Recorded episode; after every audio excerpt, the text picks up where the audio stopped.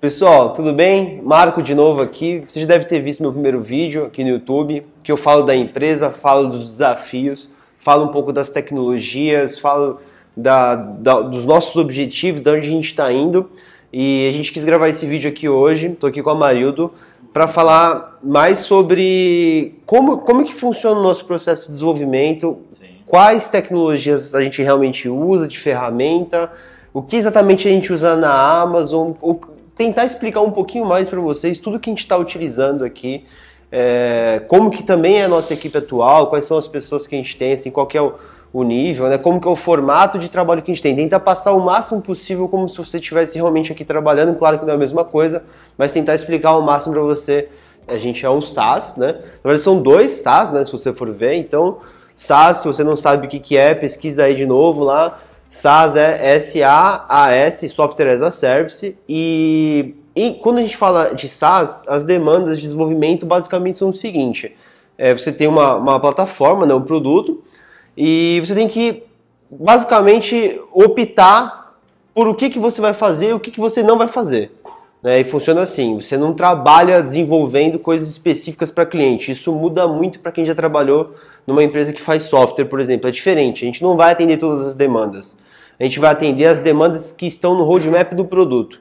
Qual que é o desafio disso? O desafio disso é escolher certas demandas, né? escolher a ordem certa. E para a gente escolher, é, ter um pouco de negócio, tem questão de, de concorrentes, de pedidos também que influenciam, tem aquilo da onde a gente quer chegar, em quanto tempo a gente quer chegar, e também tem todo um trabalho de desenvolvimento. Né? Não, é, não é só o que a gente quer fazer, e sim também o que dá para fazer. Né? Então, é, a gente é, é sempre, é, literalmente, sempre desenvolvendo coisas novas, melhorando coisas que a gente já fez, né? E fazendo aquela manutenção preventiva também. Então, assim, é, as demandas vêm de clientes, vêm de toda a experiência que a gente tem Fonte, de né? contato, né? Exatamente, vem, vem das apresentações que a gente faz com o cliente, que, cara, a gente tem dezenas de apresentações por dia, então você ouve muitas demandas e você consegue. É, eu falo que é tipo um like do Facebook. Você tem uma, uma, uma, demanda lá e aí um cliente vai e tem a mesma, a mesma ideia ou ele tem a mesma necessidade e a gente vai tipo a gente vai pontuando e fala meu isso aqui tem muito pedido. E a gente reúne o time todo e fala assim beleza esse aqui é um problema que a gente precisa resolver. Agora como que a gente resolve isso? Aí começa todo o processo de desenvolvimento que a gente tem. Não é fazer o que o cliente está pedindo e sim o que todos estão pedindo mas ainda juntar tudo e fazer alguma coisa muito melhor. Então, o que a gente lançou até hoje nos dois sistemas foi nisso. Foi pegando a necessidade, a demanda do cliente e falando, cara, a gente tem todas essas ideias, todas essas necessidades, todos esses problemas, o que, que a gente pode fazer para ainda melhorar? E aí, vamos botar o time para trabalhar e vamos criar algo em relação a isso. Isso foi o que a gente fez e na prática sempre acaba saindo é, muito melhor para o cliente. Fala assim, caramba, era isso que eu queria, mas ficou ainda melhor, né? Então, esse é o resultado final. Agora vamos falar da, da parte é, operacional, né? Você já entendeu como é que funciona assim a parte de negócio, qual que é a ideia, da onde, onde que vem essas coisas e qual que é o nosso objetivo, né? E vamos falar da parte operacional, como é que seria? Aí eu vou passar para o Marildo falar um pouquinho para vocês aqui. É, a gente faz um levantamento aqui, o Marco com os diretores, é, questão de estratégia, e a gente trabalha com roadmap é, dividido. Então, o que seria esse roadmap dividido? A gente tem uma coluna de é, curto prazo, que basicamente a gente são itens que precisam entrar é, em curto prazo de, de dois meses, certo? A gente tem uma outra coluna que é de médio prazo, então é, é depois de dois meses eles vão entrar esses itens. E tem o futuro também, que são itens que eles estão lá, que a gente precisa reavaliar eles. E em algum momento eles vão ser atribuídos a curto prazo ou a médio prazo. Isso, essa organização é muito interessante para a gente saber o que, que a gente precisa atingir agora, o que, que a gente vai atingir é, mais para frente e a gente ter uma noção né, do que, que a gente vai entregar, quais são os próximos passos e, e ter essa forma, ter tudo organizado. Feito isso, é, quando ele entra em no, no, curto prazo, digamos que... A gente pega proje os projetos dos itens do, do, curto prazo, né? E aí foca em fazer o projeto daquilo. Exatamente. Então, a partir desse, desses itens que tem no, no curto prazo, os que a gente seleciona que não tem projeto ainda, basicamente a gente faz um brainstorming com a equipe para poder o Marco passa melhor a ideia da onde vem essa necessidade e aí a gente começa a levantar os requisitos, a gente com, começa a levantar as regras de negócios, é, tudo, tudo ali envolvendo a ideia que basicamente às vezes é uma linha só e a gente precisa transformar uma linha só em um, em um projeto grande, né? Então a gente começa a fazer essas ideias e aí a gente finalizando esse brainstorm, a gente coleta todas, todas essas informações e a gente vai para a parte do protótipo.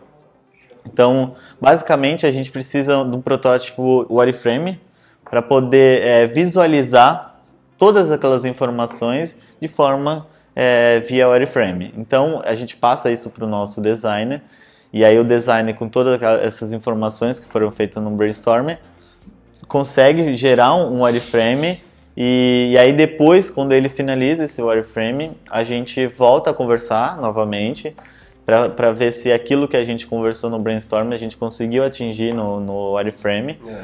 E, e, esse, e aí tem a questão do vai e vem, né? Algumas vezes, né? Algumas vezes, não, é, não, é, não é de primeira, né? É. Às vezes, quando é item pequeno, até pode ser, mas quando é um projeto grande, tem esses vai e vem, porque, logicamente, a gente tem uma maneira de mostrar diferente e assim vai.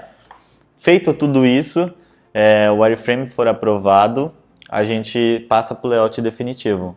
Então, basicamente, a gente tira do wireframe e aí vem um layout de verdade, o definitivo, como vai ficar no sistema.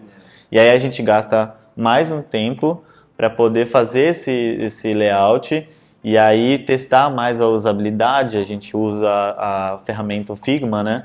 Que ele consegue fazer link entre as imagens e isso é... Layout de alta fidelidade que a gente chama, né? Exatamente. E aí isso faz com que a gente tenha uma noção de como vai ser o projeto e a gente consegue fazer o, os cliques para saber a, os layouts entre telas e é bem, bem legal. E aí a gente também gasta um tempo aí fazendo isso e aí depois finalizado, aí é basicamente a gente precisa validar se tudo aquilo que a gente conversou lá no início foi, foi feito nesse layout, sempre validando o início, porque a base é aquilo lá, entendeu? Lá do início. E aí, é, com o layout finalizado, a gente entra numa etapa de basicamente de gerenciamento de projeto, né? Que é pegar todo, uh, todos, todos os recursos que a gente pensou no levantamento de requisitos, as regras de negócio, coletar todas aquelas informações, pegar o layout também e escrever um projeto completo dentro do nosso gerenciamento de tarefas, que a gente utiliza o Redmine.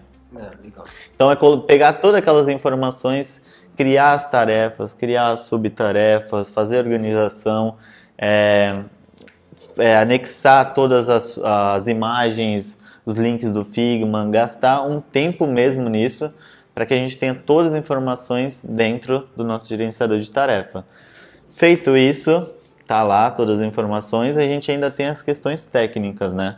Então, basicamente, a gente faz uma reunião para poder fa fazer o levantamento do, da, da, arquitetura que a gente precisa, o né? que, que vai usar. No caso, a gente usa bastante coisa da Amazon, então a gente precisa saber a arquitetura da Amazon. E aí também requisitos de bancos de dados, é, toda essa parte de linguagem de programação, se a gente vai fazer uma, um teste com uma nova linguagem cara, um framework novo, tudo. Então essa é, a gente é, fica um, um, tempo nessa parte técnica, faz a essa parte pra gente é bem importante porque eu falo que é, a gente tem um, uma necessidade especial nisso daí que é o seguinte, o que a gente vai plantar hoje é o que a gente vai colher amanhã. Né? Exato. O, o software é nosso, o produto é nosso, então a escolha precisa ser muito bem feita, né, para ter o melhor resultado, ganho de escala aí no futuro. Então, Exatamente. Parte bastante dedicação. É, é, isso é uma parte. Não é fazer e ah, vai funcionar agora e depois a gente mexe, né? Não é bem assim, né? Com certeza. E a gente, esse momento também é onde a gente se aproxima do, de quem for fazer, do desenvolvedor, né? Da equipe técnica, para poder estimar, né? Cada tarefa. Então isso é muito importante, porque a gente tem uma noção de quanto tempo que o projeto ele vai durar, né? Então, assim, envolve desde o início, né? A gente leva um tempo para poder fazer o projeto e a gente tem, precisa ter uma estimativa de quando vai, esse projeto será finalizado. Então, a gente precisa estimar todas as tarefas na uma equipe técnica E depois que a gente estima tudo, aí entra no processo da gente fazer a validação, né? Se toda a tarefa está com todas as informações necessárias, a estimativa, o layout, tudo pronto, se o projeto estiver fechado certinho, e aí a gente consegue ter uma noção de quando a gente vai cons conseguir é, inicializar o projeto, quem serão as pessoas que vão fazer parte do, do projeto. Dali para frente, a gente conseguir encaixar tudo isso, começa o desenvolvimento. Isso com um projeto, só que a gente tem vários projetos, né? tudo é um projeto, na verdade cada mudança se torna um projeto. Pode ser um projeto maior, uma feature, né? Ou pode Exatamente. ser uma melhoria uma feature, pode ser uma correção também sim, um projeto. Sim. Então a gente tem vários projetos ao mesmo tempo rodando e várias equipes trabalhando ao mesmo tempo e muitas vezes uma pessoa trabalhando em mais de um projeto ao mesmo tempo também. Com certeza. Também tem. A grosso modo, uh, os passos, passo a passo é, é isso que eu falei. Às vezes envolvem algumas coisas diferentes, como a gente consultar a equipe de engajamento, suporte, para ver se eles têm também algum feedback sobre alguma feature que a gente vai lançar ou uma correção de algum problema. Então pode variar um pouco, né, da gente, ou até o pessoal do marketing também que é envolvido é, nesse processo, a gente acaba consultando alguém para fazer alguma modificação ou outra, mas a grosso modo são esses passos. E aí tem o passo do desenvolvimento, né, que chegou na mão do desenvolvedor, beleza? A gente conseguiu é, fazer todo o planejamento, chegou na mão dele. De dar vida ao projeto. Exatamente. Aí, meu, ele, o desenvolvedor já recebe todas aquelas informações, tudo validado, tudo certinho. É, a gente acompanha isso através do nosso gerenciador de tarefas, né? no, no, no Redmine a gente tem uma, uma função do Gantt, que basicamente a gente tem um, uma, uma visão melhor de, do, do que está atrasado, do que está conseguindo, que está adiantado, se as tarefas estão sendo atualizadas. E ali a gente tem um acompanhamento melhor do, do projeto como um todo. Tem uma previsão de, ó, o prazo é esse, e a gente já consegue passar para a empresa toda, para os diretores, uma, uma data, entendeu? Isso é o mais importante, né? Você precisa saber quando será é, finalizado um, um projeto. Planejar né? o lançamento né, da, da feature, né? É, porque só, é. quando você desenvolve um, uma, uma feature, né? Ele não é simplesmente só desenvolver, não. entregou e pronto. Não, aí começa, né? Não, a gente tem, tem feature que a gente lançou no começo do ano e a gente está fazendo campanha ainda de, de engajamento para fazer o cliente realmente colher o resultado daquilo. Então tem todo esse trabalho de conteúdo que a gente faz. Pegar um gancho no que você falou, o designer faz parte da equipe de desenvolvimento, assim como eu também de produto. Para mim também é a, a equipe de desenvolvimento faz parte Desenvolvedor não é, desenvolvimento não é só quem faz código, né? Então é, é o designer, é o marketing que está junto com a gente desde o começo da aquisição desse cliente até se futuramente ele for sair um dia. A equipe de engajamento também é, e também a parte de vendas, né? Que tem todo um feedback que isso daí vem de vendas. Então a, toda, toda a operação da Contele está aqui dentro da Contele, né? Faz parte da faz é, é nosso, não é nada terceirizado, nem design, nem desenvolvimento, né? Então não tem terceirização. Então esse processo, ele, a gente conseguiu deixar ele bem, bem feito, né? Rodando, Exato. rodando bem. Marildo, é, conta um pouco de como é que é o nível dos desenvolvedores e como é que é o ambiente de desenvolvimento para quem é, vai entrar hoje. O que, sei lá, o que, você pode falar assim, ah, o que, que ele espera ver aqui de oportunidade e qual é o time que, que ele vai chegar aqui, qual é o nível do time que vai estar? Basicamente, a pessoa que está entrando aqui, ela tem cara, é, a responsabilidade de, de fazer parte da equipe como um todo. Então, como a gente falou, né? Então, todos os processos eles estão integrados. Então, as pessoas têm a oportunidade de aprender bastante com pessoas a nível pleno, sênior que a gente tem aqui. E quando ela está envolvida no, no, num projeto, cara, ela só tem assim a, a, a perceber que a, ela tem um contato próximo às pessoas que estão aqui. Então ela tem, ela pode fazer uma consulta com o pessoal do engajamento, do suporte, pode fazer consulta com o pessoal do marketing, também os desenvolvedores tem a agregar muito, então às vezes ela tem um conhecimento é, maior em back-end do que front-end. Então ela tá ali, um projeto faz parte. Um projeto é, muitas vezes tem várias pessoas né, trabalhando. É, Então ela tem oportunidade de, ah, eu vou fazer o front-end, mas também tem contato back-end. Quais são as plataformas que estão utilizando, quais são as linguagens. Então é a oportunidade, cara, gigantesca da pessoa chegar aqui e virar um monstro muito rápido, é, entendeu? E eu acho que tá todo mundo presencial, então é difícil passar isso num vídeo, mas eu já presenciei várias vezes a gente no meio de um projeto e ah, eu tô com dúvida em tal coisa. Meu, tipo, o designer tá do lado. A gente volta todo o projeto, eu tô do lado, a gente volta em regra de negócio. É, o marido também, a gente, meu, a gente tem uma oportunidade é na hora, rápido, fala, vamos né? abrir a tela aqui, vamos ver. É... Começou a desenvolver, sei lá, teve alguma coisa de infra lá que a gente usa de Amazon, puta, o marido é especialista, o Pedro também, que tá na equipe, também é especialista em, em Amazon, né, meu? Tipo, caraca, consegue abrir, entender o que tá acontecendo, não é aquele negócio, ah, é problema do é, é do back-end, é, é, problema da arquitetura, é problema não sei de quem, é problema É. do servidor, isso não existe aqui. Então, acho que isso aí é mais um exemplo do, do- Sim, sim. do- da forma do processo como a gente conseguiu deixar, né? Meu, tem processo que demora muito isso, entendeu? Porque precisa alterar a documentação, precisa fazer um monte de coisa. E que aqui a gente, como tá tudo muito perto, a gente consegue fazer isso muito mais rápido, entendeu?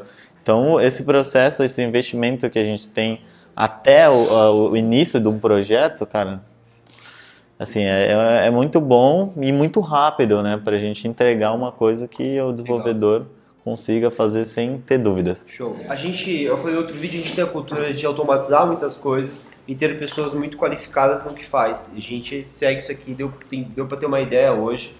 E esse é o objetivo, né? É ter um time muito bom. A gente é a média das cinco pessoas que a gente mais convive e vou defender isso sempre. Então a gente preza por ter umas pessoas muito boas aqui trabalhando com a gente. É que nem o time atual Exato. que a gente tem. É isso aí. Mais alguma coisa? Não, acho que é isso. Então fechou então. Obrigado, hein? Se não viu, tá aqui em cima aqui o link aqui ó, do YouTube. É, nesse